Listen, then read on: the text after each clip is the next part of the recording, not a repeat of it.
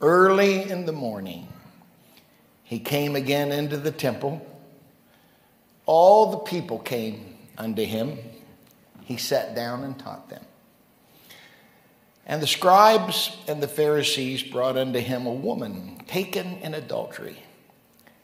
And when they had set her in the midst, they say unto him, Master, this woman was taken in adultery, in the very act.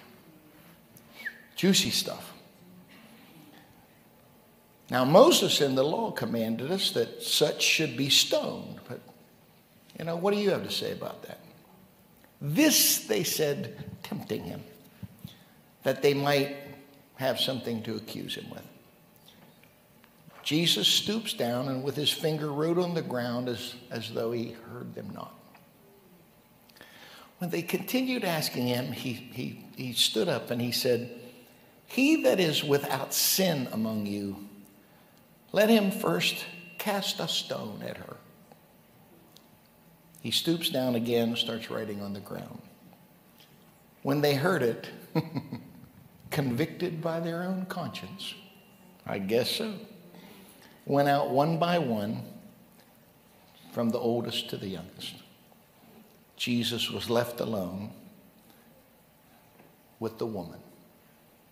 Apparently, even his Bible study class left because they probably had sin in their life too. When Jesus had lifted up himself and saw none but the woman, he said, Woman, where are your accusers? Is no one going to condemn you? And she said, No man, Lord. And Jesus said unto her, Well, I'm not going to condemn you either. Go thy way and sin no more. So my subject for you to consider today will simply be entitled, On the Other Side of Excuses. So if you have a good attitude, you can sit down.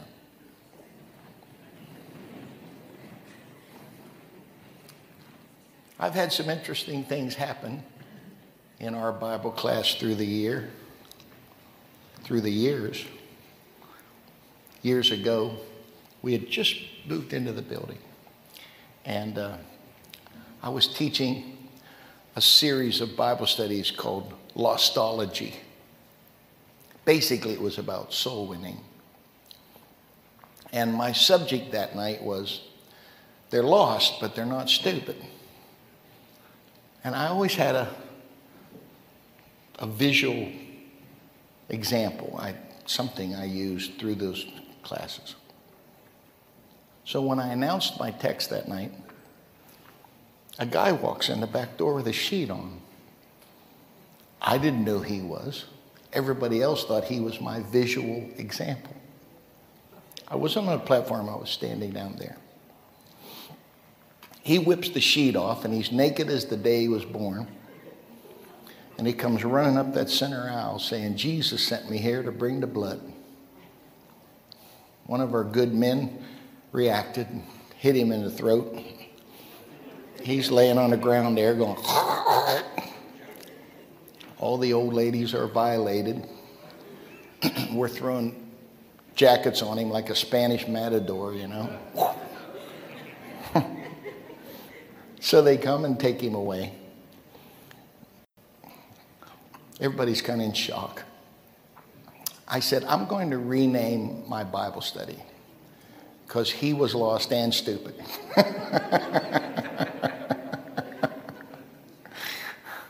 I just can't imagine. You're in the middle of Bible study and all of a sudden these guys drag in this woman that's hurriedly trying to button up her blouse.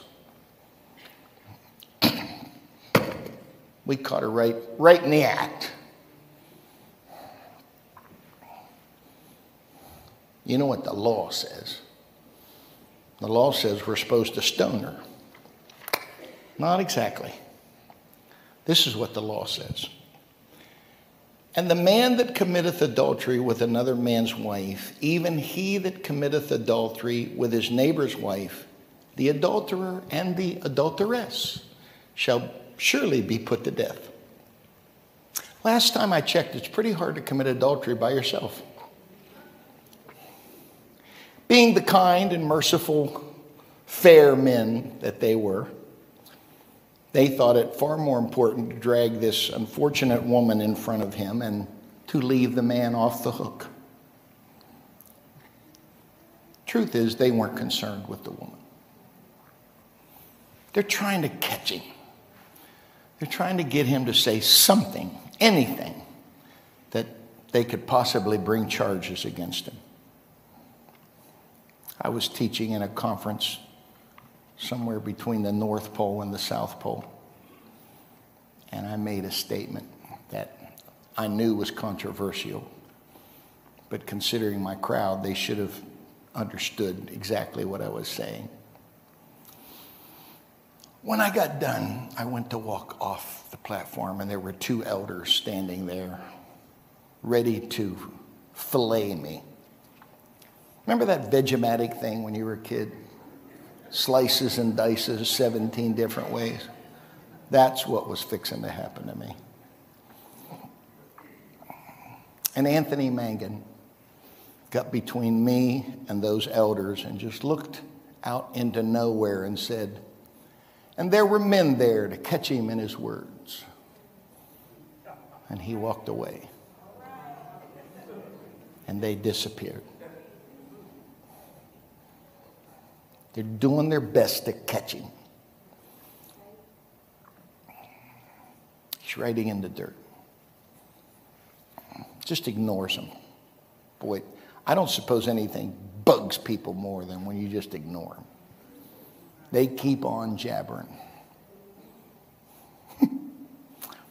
He said, okay, whoever there is here that doesn't have any sin in your life, you start throwing. Kneels down and writes again. I always wondered what he wrote in the dirt. I always wondered if he didn't write, last Saturday, 9 p.m. at the No-Tell Motel while your wife was out of town. Them guys go,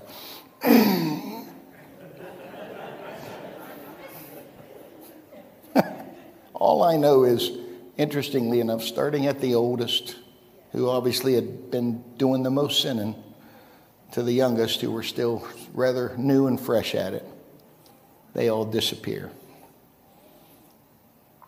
Convicted by their own conscience.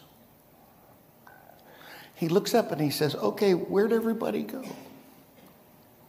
And she said, there's nobody left. And he said, well, I'm not going to accuse you. Go and sin no more.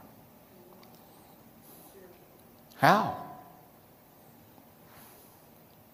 Let me give you a little Bible lesson about the Bible. There's an Old Testament and there's a New Testament. The Old Testament primarily is dealing with what's known as the Law of Moses, 10 Commandments. Now, it's a little bit more complicated than that. Scholars agree, and I'm sure not a scholar, but I do read what they write. Scholars agree. There are 613 laws in the Old Testament. If you've ever been around Orthodox Jews, they have this blue and white prayer shawl. It's called a tzitzit. It's got these tassels on each corner. It's not just random decoration and ornamentation. These tassels are made from 613 threads, one for every law in the Old Testament. What was the purpose of the law? This is what it says in Galatians 3 and verse 24. The law was our schoolmaster to bring us to Jesus. Now, back then, they didn't have schoolhouses like we do today. They had a man known as a schoolmaster. He would go into a part of town. He would get all the kids together and basically say, we're going to have school down by the river today. Or we're going to have it, over by this garden. Or we're going to do it by this building. His job was to get everybody to the place where the lesson was going to be taught. That's the purpose of the law, to bring us to Jesus. Because the law, you know, yeah, I've heard people talk about the will of God, the will of God, the will of God. I've heard that phrase all my life. And it's like voodoo, you know, some deep, dark, mystical secret, the will of God.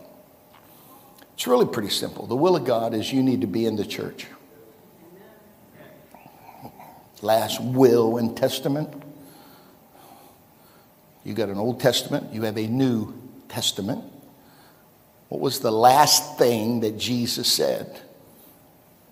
I'm going to build a church, and the gates of hell won't prevail against it. So Matthew, Mark, Luke, and John is Jesus telling us his will. The book of Acts. See, Matthew, Mark, Luke, and John said, I'm going to have a church. The book of Acts is how you get in that church. You got to be born into it. Everything after the book of Acts will teach you how to stay in the church. Because you can get out of church. Not just out of the building. I'm talking out. You know, there's this theory. Once you're saved, you're always saved. I wish it was true. It's not true. All you have to do is read the first story in the Bible. They're in the garden. They get booted out. That doesn't sound like unconditional eternal security to me. Sounds to me like conditional security. You do what I say and I'll let you stay. Jesus said, he that endures to the end, the same shall be saved. A lot of people start. It's kind of like the military. Years ago they had the draft. You get called. Just because you get drafted don't mean you're in the military. You have to pass the physical. You have to be chosen. And then just because you're in the military doesn't mean you get an honorable discharge.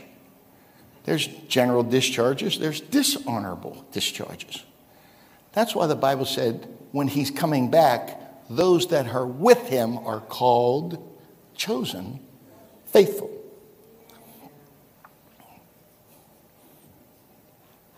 You got to finish strong. You just can't start this thing. The Bible said, you put your hand to the plow and look back, you're not fit for the kingdom. It shows us his mercy because a lot of us have turned around, but he could very easily say, I don't want you. And what I want you to understand is when you deal with 613 rules, there's a word called minutia, fine detail.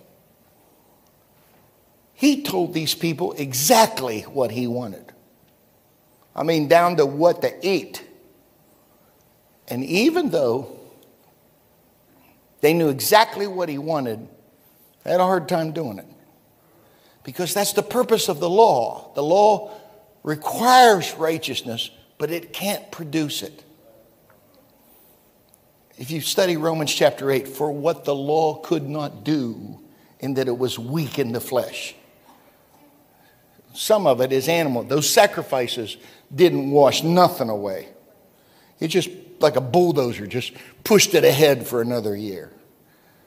That's why when you deal with Ephesians and Corinthians, and it talks about what he did on the cross, you realize he's got all this. They let a guy down through the roof one time. He's semi-comatose. It says he saw their faith. This guy can't even have faith. He's not even with it. But Jesus let their faith dictate the healing that day. And this is what he said, thy sins be forgiven thee. Ladies and gentlemen, I've taught you for years there's only one legal liquid that can deal with sin, and that's blood. We don't have no Calvary yet. Jesus just added to his own cup. Remember that cup he drank in? That's what it says, if it's possible, let this cup pass from me. What it's meaning is, he's got a, I read something one time. It's like taking a 13-year-old girl and selling her as a prostitute. Take something pure and innocent and just bury it and immerse it in the filthiest environment you can think of. Here's Jesus, who never did anything wrong. He that knew no sin was made sin for us. He never killed anybody, but he became a murderer. He never molested anybody, but he became the molester. Took those handwriting of ordinances that were against him, nailed it to his cross, triumphing over it. You want to, they know who killed Jimmy Hoffa, the big Detroit mystery. Why hasn't anybody ever been prosecuted? There's no body. They can't find Jimmy Hoffa. If they could have found him, I mean, they've dug up swimming pools in Clinton Township. They tore a house apart a couple years ago in Bloomfield, hoping to find some blood in the floorboards, and they did. They did the DNA. Guess what? Wrong DNA. It's just on and on it goes. They can't find a body. Listen to this scripture in the book of Colossians. Our life is hid with God in Jesus. I remember I was a kid, and my dad gave me this dog, beagle dog. And it was little. It wasn't full grown, but hunting season came. And I still remember my dad kicked over this bucket, this old tar bucket. And it was all rusted, and the rabbit was living in the bucket. And he kicked that bucket, and the rabbit took off. Well, the dog was so little, I had him in a pack in the back. He said, take him out. Let's see what he can do. And I put this little dog on the ground, and that tail starts going, thump, thump, thump, thump, thump, thump. All of a sudden, he goes, roar, roar, roar, roar, roar, roar, and just takes off. No dog school, no training, just instinctive. And my dad said, okay, here's what's going to happen. Rabbit's going to run in a circle. You get up. You go down here by the edge of this field. I'll get up on the top of this hill. He said, one of us is going to get to see this rabbit. Okay. So I can hear this dog getting further and further away. Stops. All of a sudden, about 5 minutes later, he said, he jumped him. He's coming back. He said, now get ready. Rabbit's going to be way ahead of the dog. I'm just a little kid, man. I'm bored out of my mind. And I'm by a freshly plowed cornfield. Dog's in the next county. All of a sudden, I see a disembodied set of ears go. It was down in the rows, but it's. And the gun's bigger than me. And I just wait. Grab the rabbit, put it in the bag.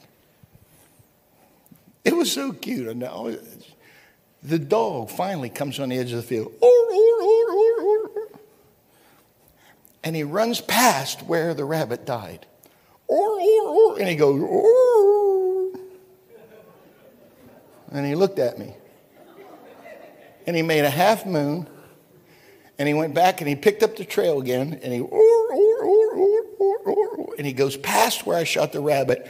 And he just stops. And he looks at me.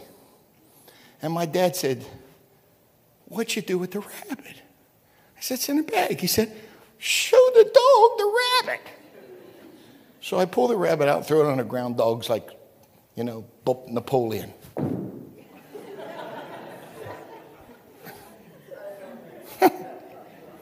That's my mental model of what happened when you got baptized. David talks about the hounds of Bashan. I think this is what happened. I think it's like Satan is chasing you.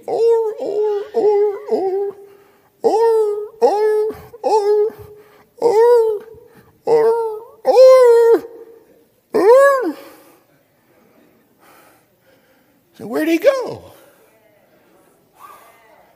Your life is hid with Christ.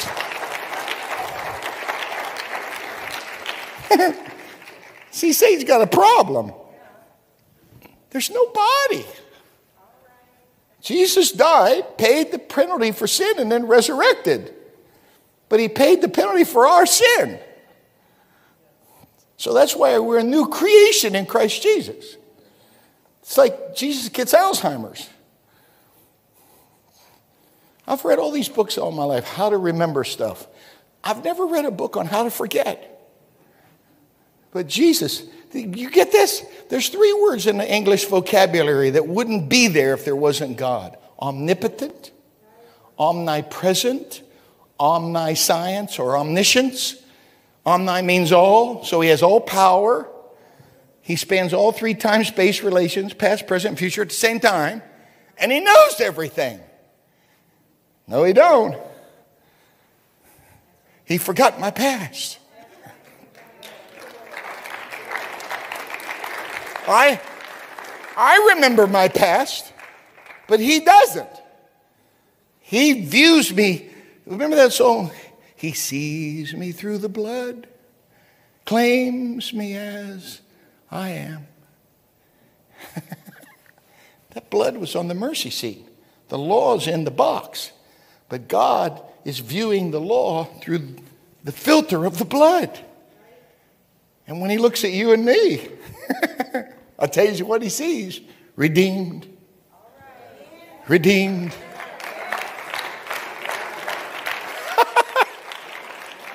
And Satan's going, how can I prosecute? I got no stiff. I got no body.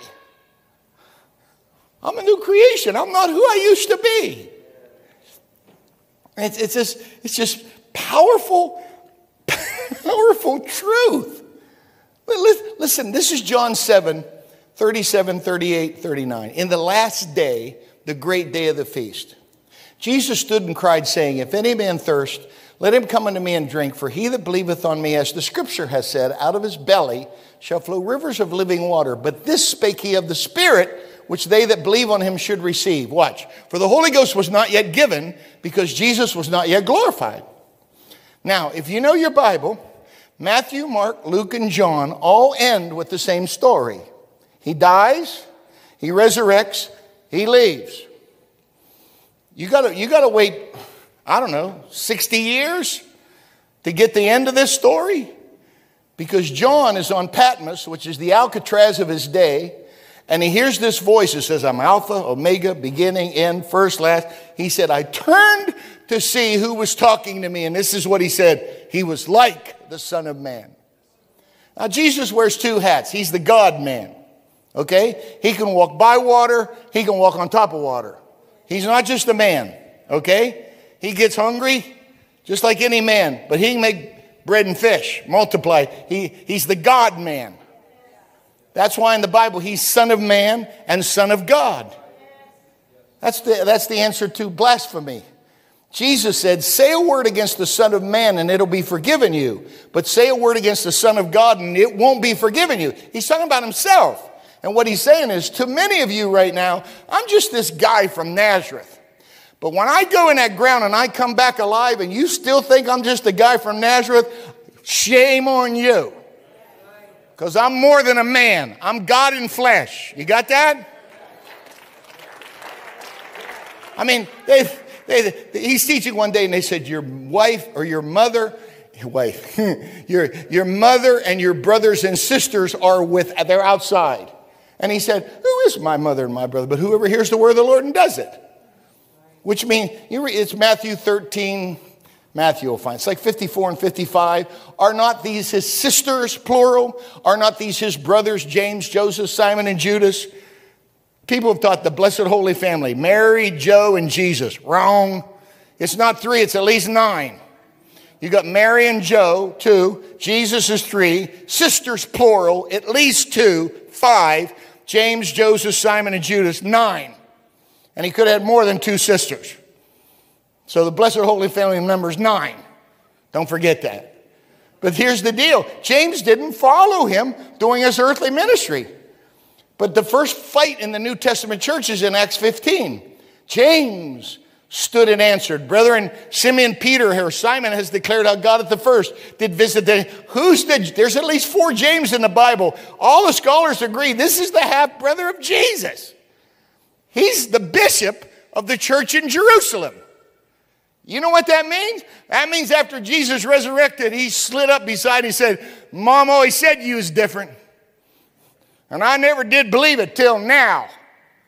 Rabboni, my Lord, my God, you're not just my brother. You're something amazing. So he's in the church.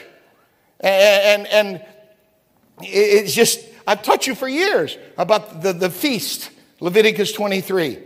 Passover, unleavened bread, first fruits, Pentecost, trumpets, atonement, tabernacle. This is feast number 7. This is September, okay? Now, there's lots of synagogues, but there's only one temple. It's kind of like the Mormon faith. The biggest deal in the Mormon faith is you get to go in a temple. It's right out of the Old Testament. The biggest deal back then, 3 times every year, all the men had to come to the temple. It's September.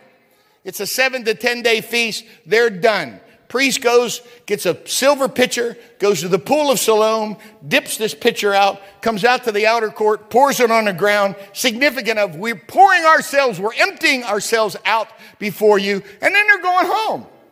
Now, one verse said, he will not cry nor strive, but he breaks precedent because they're coming out of the temple.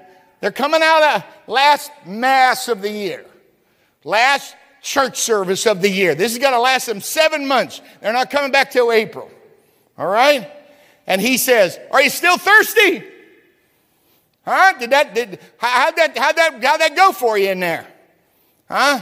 That dude did all that stuff, poured that water on the ground. Did it scratch where you itch? Are you still thirsty? Well, let me tell you the difference. What you did in there, that's emptying you. What I do, I fill you. He that comes unto me and drinks, out of his belly shall flow rivers of living water. But this spake he of the Spirit, which they that believe on him should receive, for the Holy Ghost was not given, because Jesus wasn't glorified yet.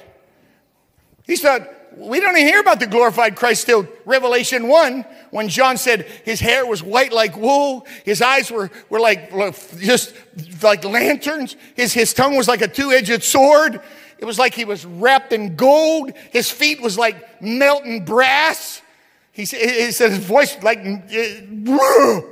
That's the glorified Christ. That's the little snapshot that he saw in Matthew 17.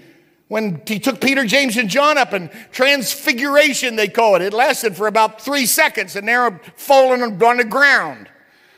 But John, this is years later. He's almost 100 years old. But he knows it's Jesus. It was like the Son of Man. But man, is this, woo, this is Jesus on steroids. It's the glorified Christ. So, it's fascinating to me. Here's my question. How in the world could Jesus ever ask a woman to live above sin without the Holy Ghost? Where are thy accusers? They're gone. I'm not going to accuse you. Go and sin no more. Wait a minute. You haven't died yet. Excuse number 1. You haven't been buried yet. Excuse number 2. You haven't been resurrected yet. Excuse number 3. You haven't been glorified yet. Excuse number 4. Holy Ghost ain't been poured out yet in Acts 2. Excuse number 5. Listen again with Revelation. The law is our schoolmaster to bring us to Jesus. Isn't that who she's in front of at that moment? What he's saying is, you get me coupled with that discipline, and you can live above sin. Listen to this verse. This is Romans chapter 1 and verse 20. For the invisible things of him from the creation of the world are clearly seen, being understood by the things that are made, even his eternal power and Godhead, so that they are without excuse. Because that when they knew God, they glorified him not as God, became vain in their imaginations, and worshipped and served the creature more than the creator, who's blessed forever, turning him to an image. We had a lady come here years ago, got the Holy Ghost, wanted to talk to me. She said, I'm the regional or leader for PETA. Do you know what PETA is, Pastor Alma? I knew what, People for the Ethical Treatment of Animals. So we go into my office. Deer hanging over there. I got a wild pig in the bathroom. I got stuffed ducks. Missionaries gave me a snake skin from a big snake. I got horns and antlers laying everywhere. She's like going, like she got Tourette's or something.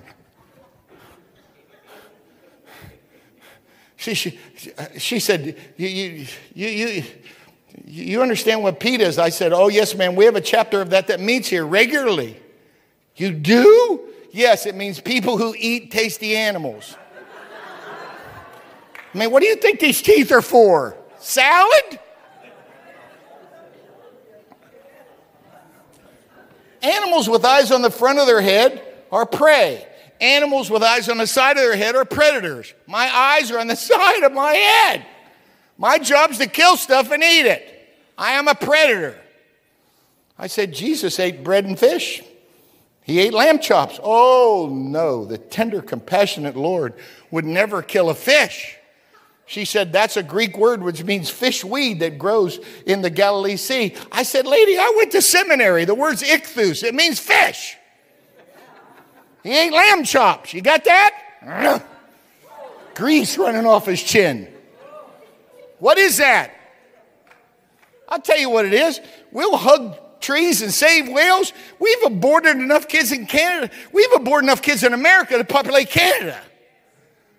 That's worshiping, serving the creature more than the creator. That's how messed up this is. I mean, are you kidding?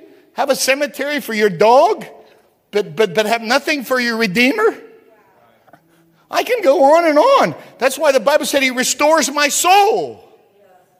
I had an article. It's somewhere back in those files. These kids broke into a hardware store in New Mexico. They didn't steal anything. They just changed the price tags. And a guy bought a $2,500 outboard motor for $25. And pencils were like $5 a piece.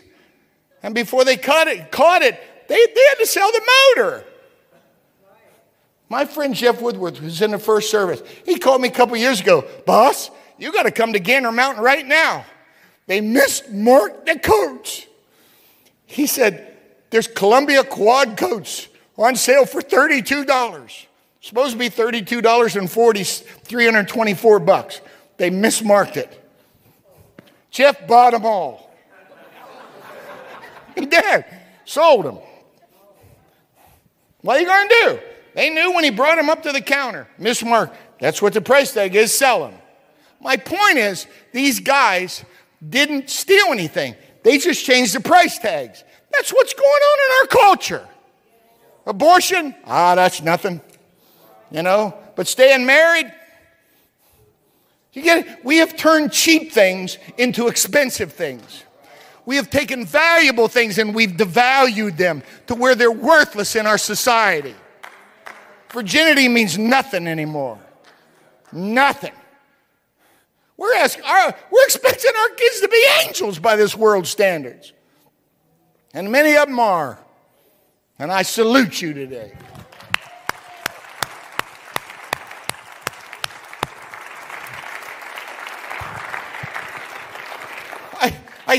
I got fascinated with submarines. I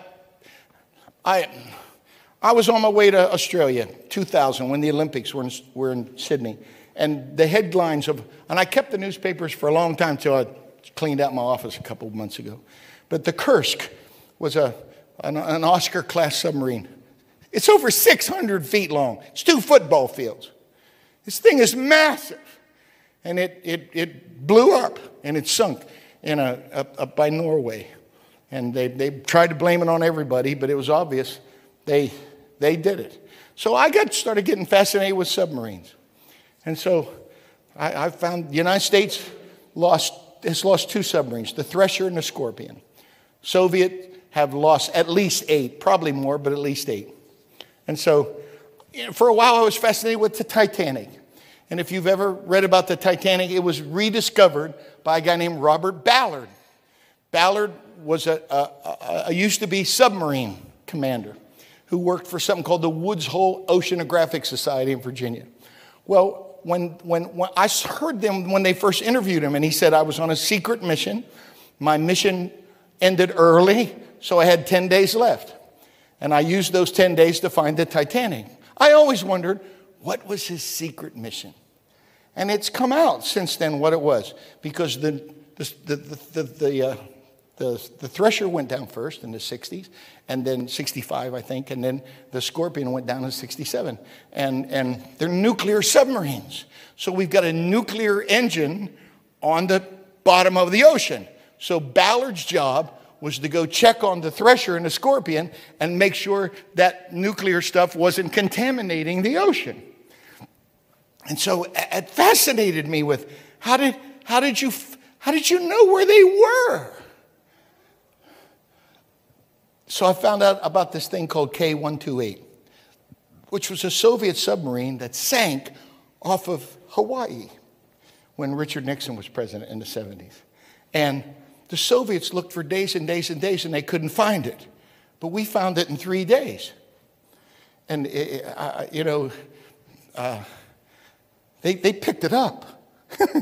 We stole a Soviet submarine from 3,000 feet. How many tons does that weigh? I don't know, but it's a massive engineering feat. And I'm wondering, how did you find that thing? It just got declassified very, very recently. It was called SOSUS, Sound Surveillance Systems. When the Cuban Missile Crisis happened in the 60s, and we came very close to a nuclear confrontation with Russia in the 60s, the United States in the 60s spent billions of dollars putting microphones in the ocean. They literally had the Pacific and the Atlantic wired for sound.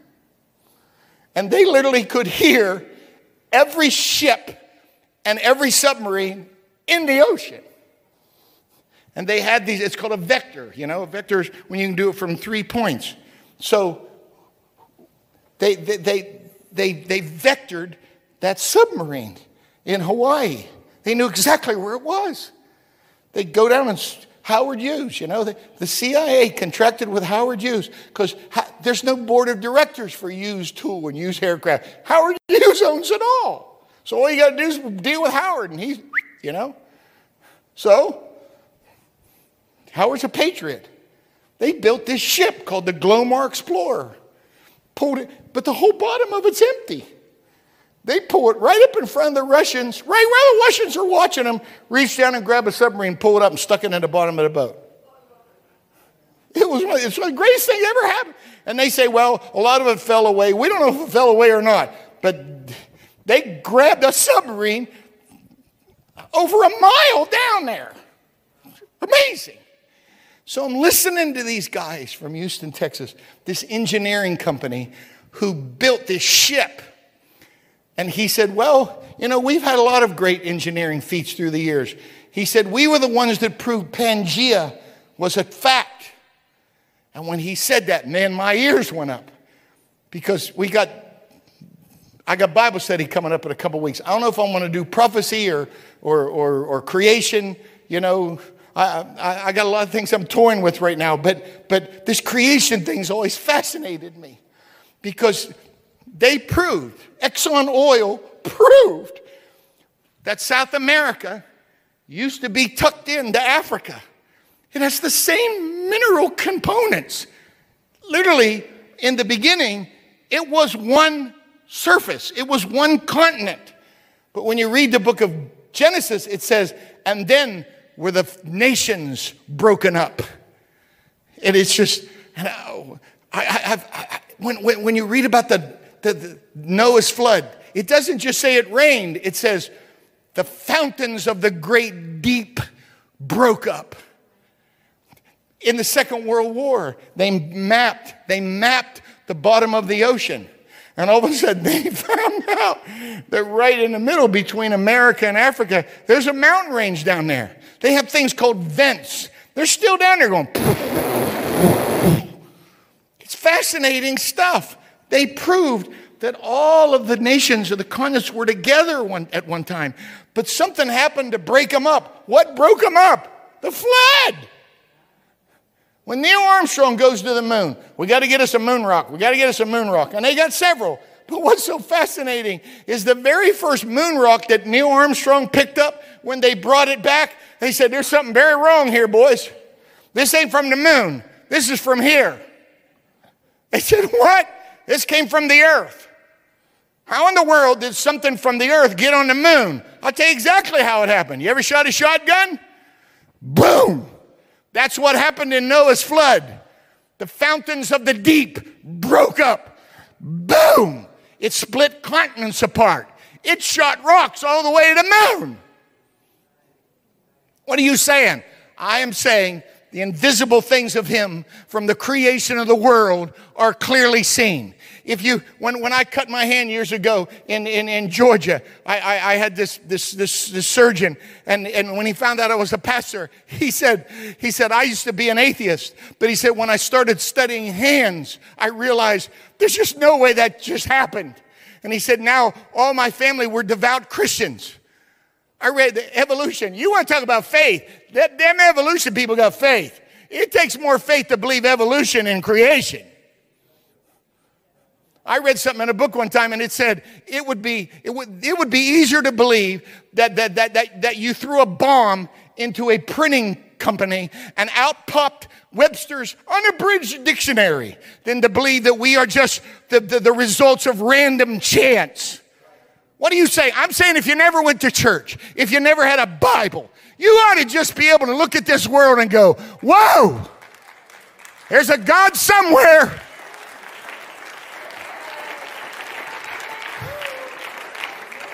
I mean, Michigan, for goodness sakes. If you can't believe in God in Michigan. I told Peyton yesterday, I said, come back in October.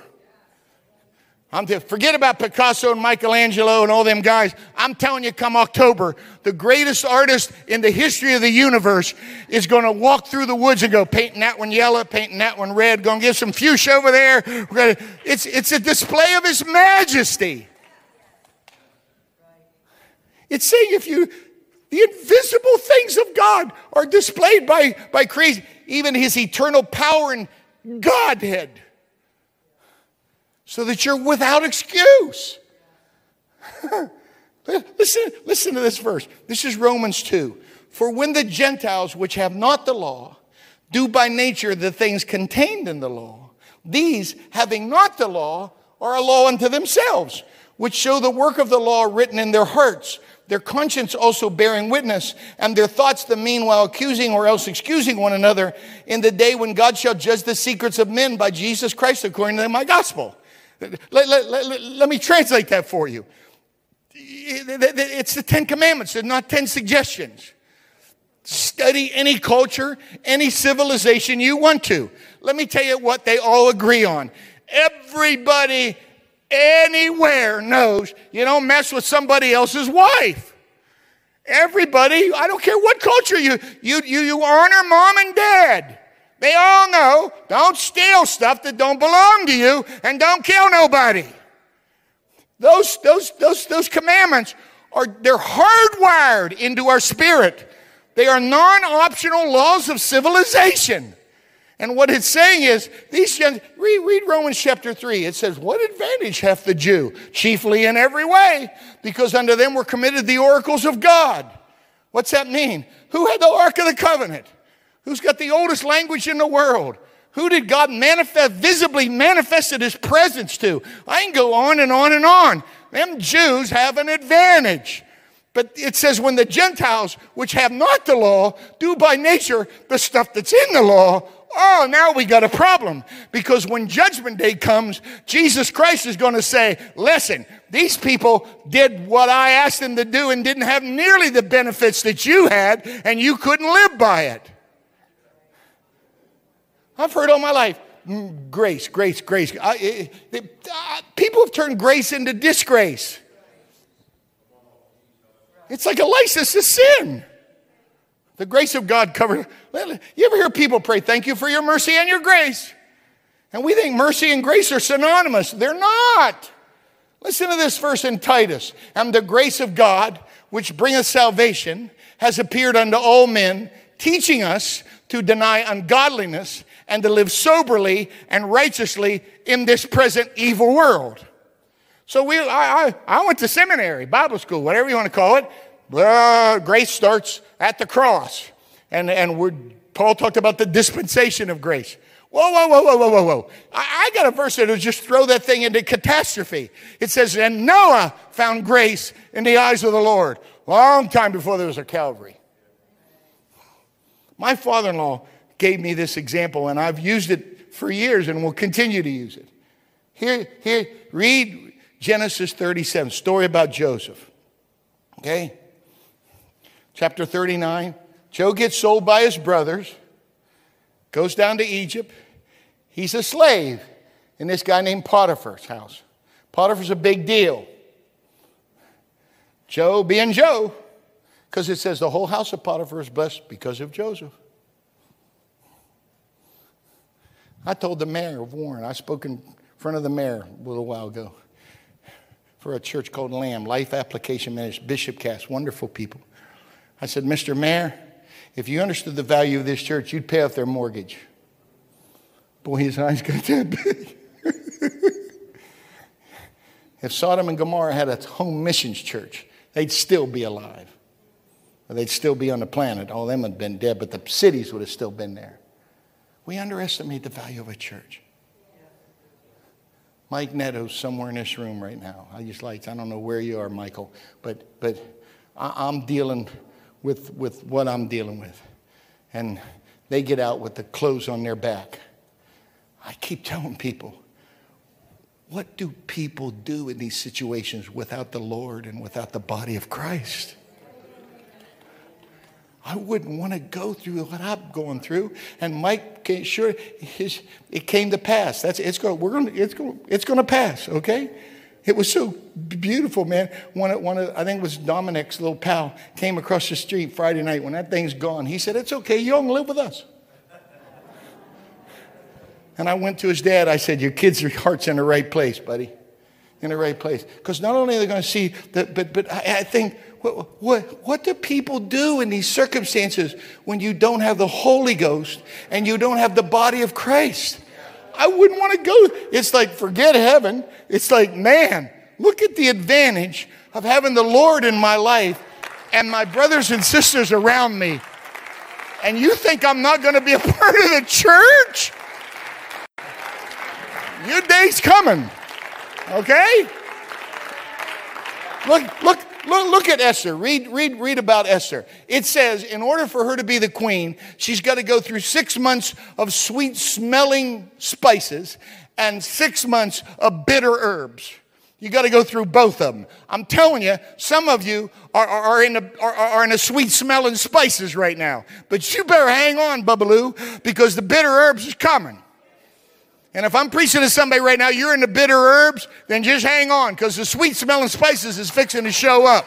You can't be the bride of Christ without having both in your life. You read the Bible. It talks about, and it's in the book of Leviticus, chapter 25. It said, and you will take the boughs of the willows. And it says, they are all boughs of goodly trees. Not the oak, not the maple, but a willow tree is known for, and it's a great picture of sorrow and heaviness. But the Bible calls all of that, it calls the willow a goodly tree. Why? Because when I'm weak, I've never felt weaker in my life than I do today. But he's strong. So whatever goes on here today will have nothing to do with Harold. It'll be with him. Watch when Mike and Bridget and Dominic and Jordan, even Addie, lost her precious guitar that she sacrificed who knows how long to buy that thing. But it's all going to come back, and you're going to be like Job. Addie, you're going to have a better guitar than you lost. You're going to have a better house than you lived in. Your boys are going to remember this for the rest of their lives. I saw the goodness of God on display in my family. I saw my mom and dad have faith and refuse to implode and capitulate. What an opportunity. Ladies and gentlemen, if you aren't part of the church, get in the church. There's an advantage to the church.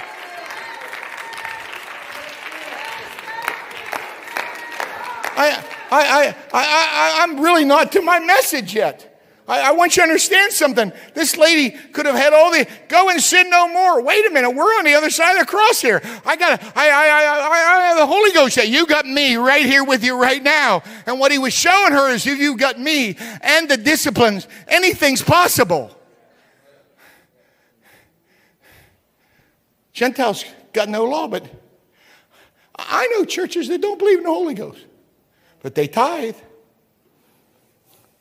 No Holy Ghost. They just read that Bible and say, okay, if it's in there, I'm going to do it. The Bible said God is a spirit. They that worship him must worship him in spirit and in truth. All they got's truth. No spirit. Still disciplined in their lives.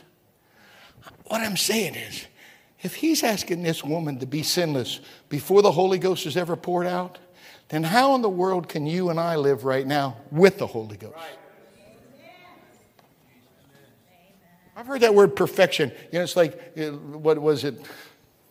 Lexus. The relentless pursuit of perfection. You're never going to attain it. You're just always chasing it. That's not what Jesus said. Jesus said, you be perfect because I'm perfect. Yes.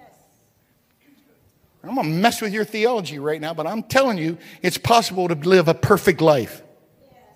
I'll prove it to you. If anyone forbid not in, or if anyone offend not in word or deed, the same as a perfect man and a perfect woman.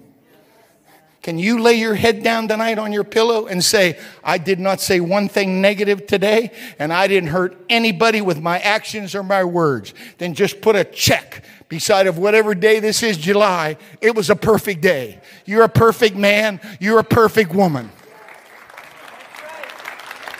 I'm 30 pounds overweight, but I still intend to be perfect when I lay my head down to bed at night. Why are you saying that? I'm saying because if that woman could live a sinless life without the Holy Ghost, I can live a sinless life with the Holy Ghost.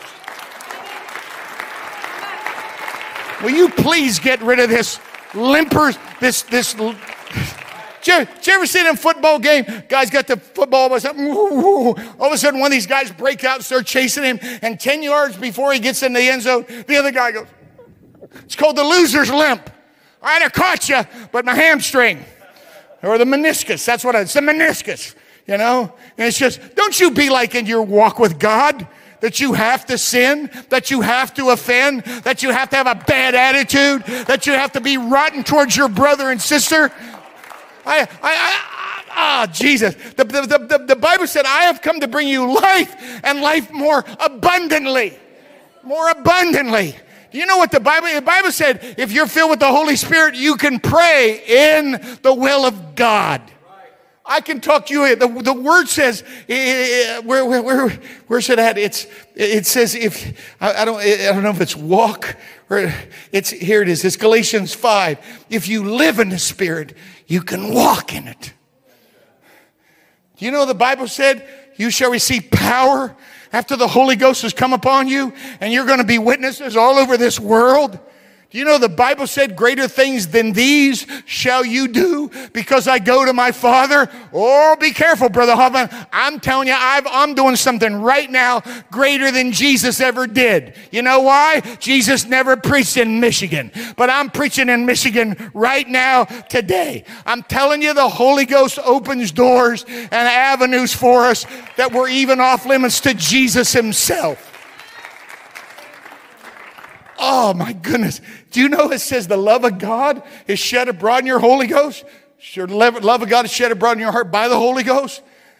Now, I know I got some divorced people here, but listen, if you're in this room right now and you're considering divorce, take it off the table. All right?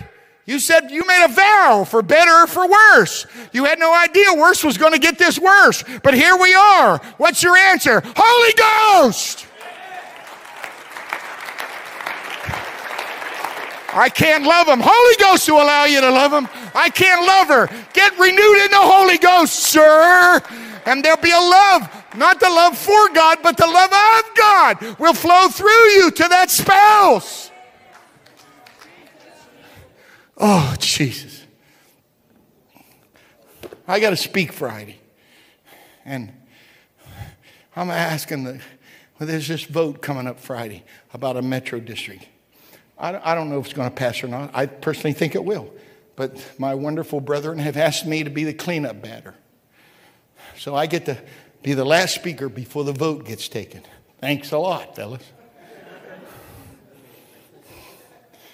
But I read something about the difference between a lake model and a river model. See, I think the problem with the church is we are adopting corporate tactics. In the corporate world, how many patrons can you get? You know, in the church world, we were in a meeting last Sunday, and people were saying, they just had 1,000 people at First Church, and people were just clapping and going. I said, wait a minute, it's a lot of hot dogs and fireworks, okay? But people thought that was so amazing. Listen to me, it's like a lake. The more people we can get in the lake, that's success. Whoever's got the most people in church, that's success. Whoever raises the most, I know how to be promoted into UPC. Just get money. Problem with it is, come January 1, they're wanting what you gave last year plus a little bit more. And I'm not knocking that. I know you got to have money. Without a vision, the people perishes. And without money, the vision perishes. Listen to me, folks. If those gauges were put up against the ministry of Jesus, then Jesus was a failure. Who had the biggest crowds? Who had the most money? Everybody left Jesus when he died. Even his disciples left him. He's broke, hanging on a cross. He's got no money. He's got no crowds. That's the problem with the lake approach to church. But then there's the river approach to church. See, I preached about the Ark of Noah all my life, but it's only been recently that I realized something. There's something Noah's Ark didn't have. It didn't have a steering wheel. Didn't have a rudder. Didn't have a sail. That Ark went wherever the current took it. Did you ever read that thing, what's it in, Ezekiel or Daniel, with the river?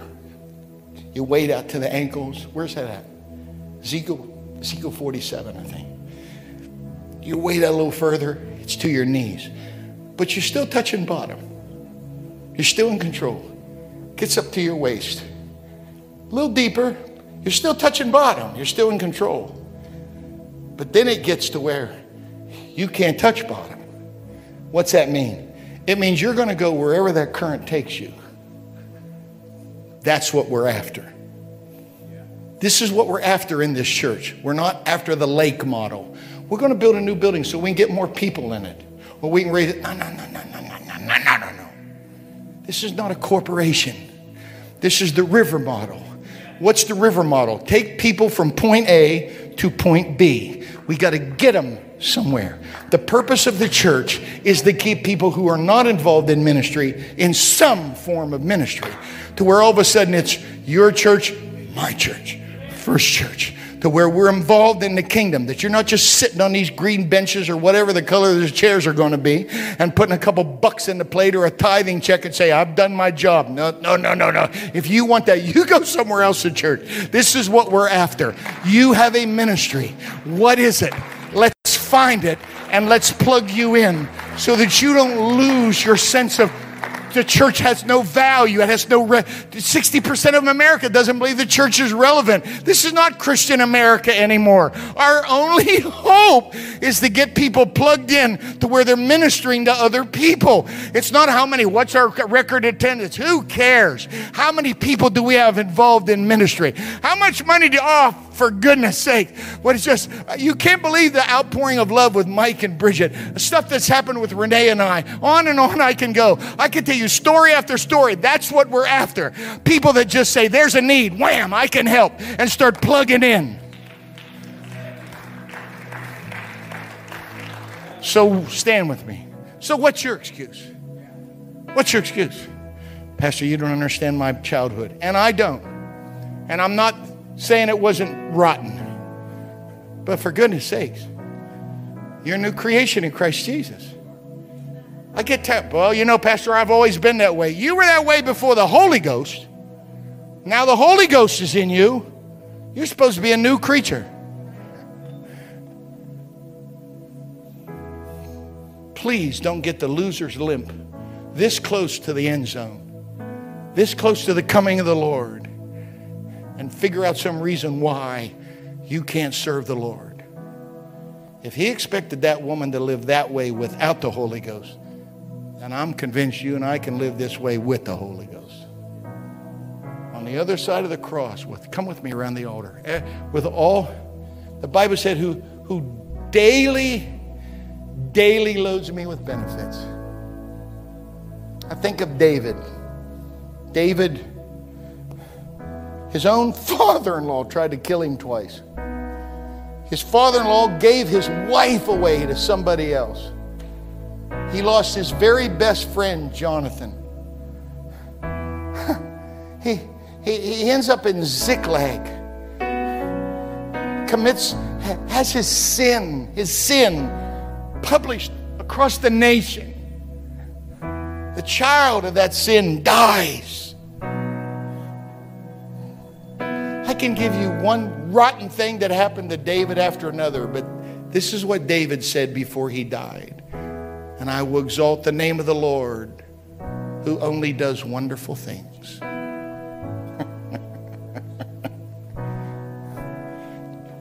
That lady could have said, I'd like to live sinless, but you don't understand. You haven't died yet, and you got to die, and you got to leave, and you got to be glorified, and there's got to be Holy Ghost. And no, he said, I'm with you here right now. And that's the secret. He's with us right now. Raise your hands. Let me pray over you. Pray with me if you can. Lord Jesus, I am so blessed to be alive right now. I am so grateful to be in church right now. Oh, Jesus, you know how tired I was when I came here today. I was absolutely exhausted. I've never felt more alive and more energized in my life than I do right now. And it's because of anointing. And it's because of your presence. And it's because these wonderful people that are ministering to me, Lord. Dear Jesus, the value of the Holy Ghost in my life and the value of my brothers and sisters has just taken on a brand new appraisal in my spirit. And I am so grateful, Lord, just to be a part of your kingdom. I ask you, Lord, right now that if I'm preaching to anybody that for whatever reason the enemy has magnified an excuse and it's given them a closed case that they can't possibly serve you because of whatever, Lord Jesus, I'm convinced that you are here right now today to overwhelm that excuse and to minimize it and to make you. I know mountains are big, but you said cast the mountain into the sea. There's something bigger than my mountain. There's something bigger than my problem. There's something able to absorb my obstacle. And I'm asking you, Lord, today, right now, around this altar, if there's a home under attack, then I pray, Lord, a foundation of your word underneath of them, a hedge of prayer protection around them, a canopy of submission over them. Oh, Jesus. Oh, God. I pray for that marriage. I pray for that family. If I got a young man dealing with lust, you said flee youthful lust. I was a young man. I know all about that. I know the guilt, the horror, the horrendous of that. I'm asking you, God, right now, to let these young men be delivered. If I'm dealing with a young woman right now, considering dating the wrong boy, getting involved with the wrong crowd, having a wrong relationship, I'm asking you, God, right now, to help us to be able to inspire them and give them courage to make the tough choice, the right choice. Dear Jesus, how in the world am I going to stand in front of your throne and just spout out one excuse after another? It's not going to fly on Judgment Day. It's not going to work in your presence. It won't work then. It won't work now. I'm asking you, Lord, to help us to make a consecration and a commitment commitment to serve you today with integrity and with faithfulness.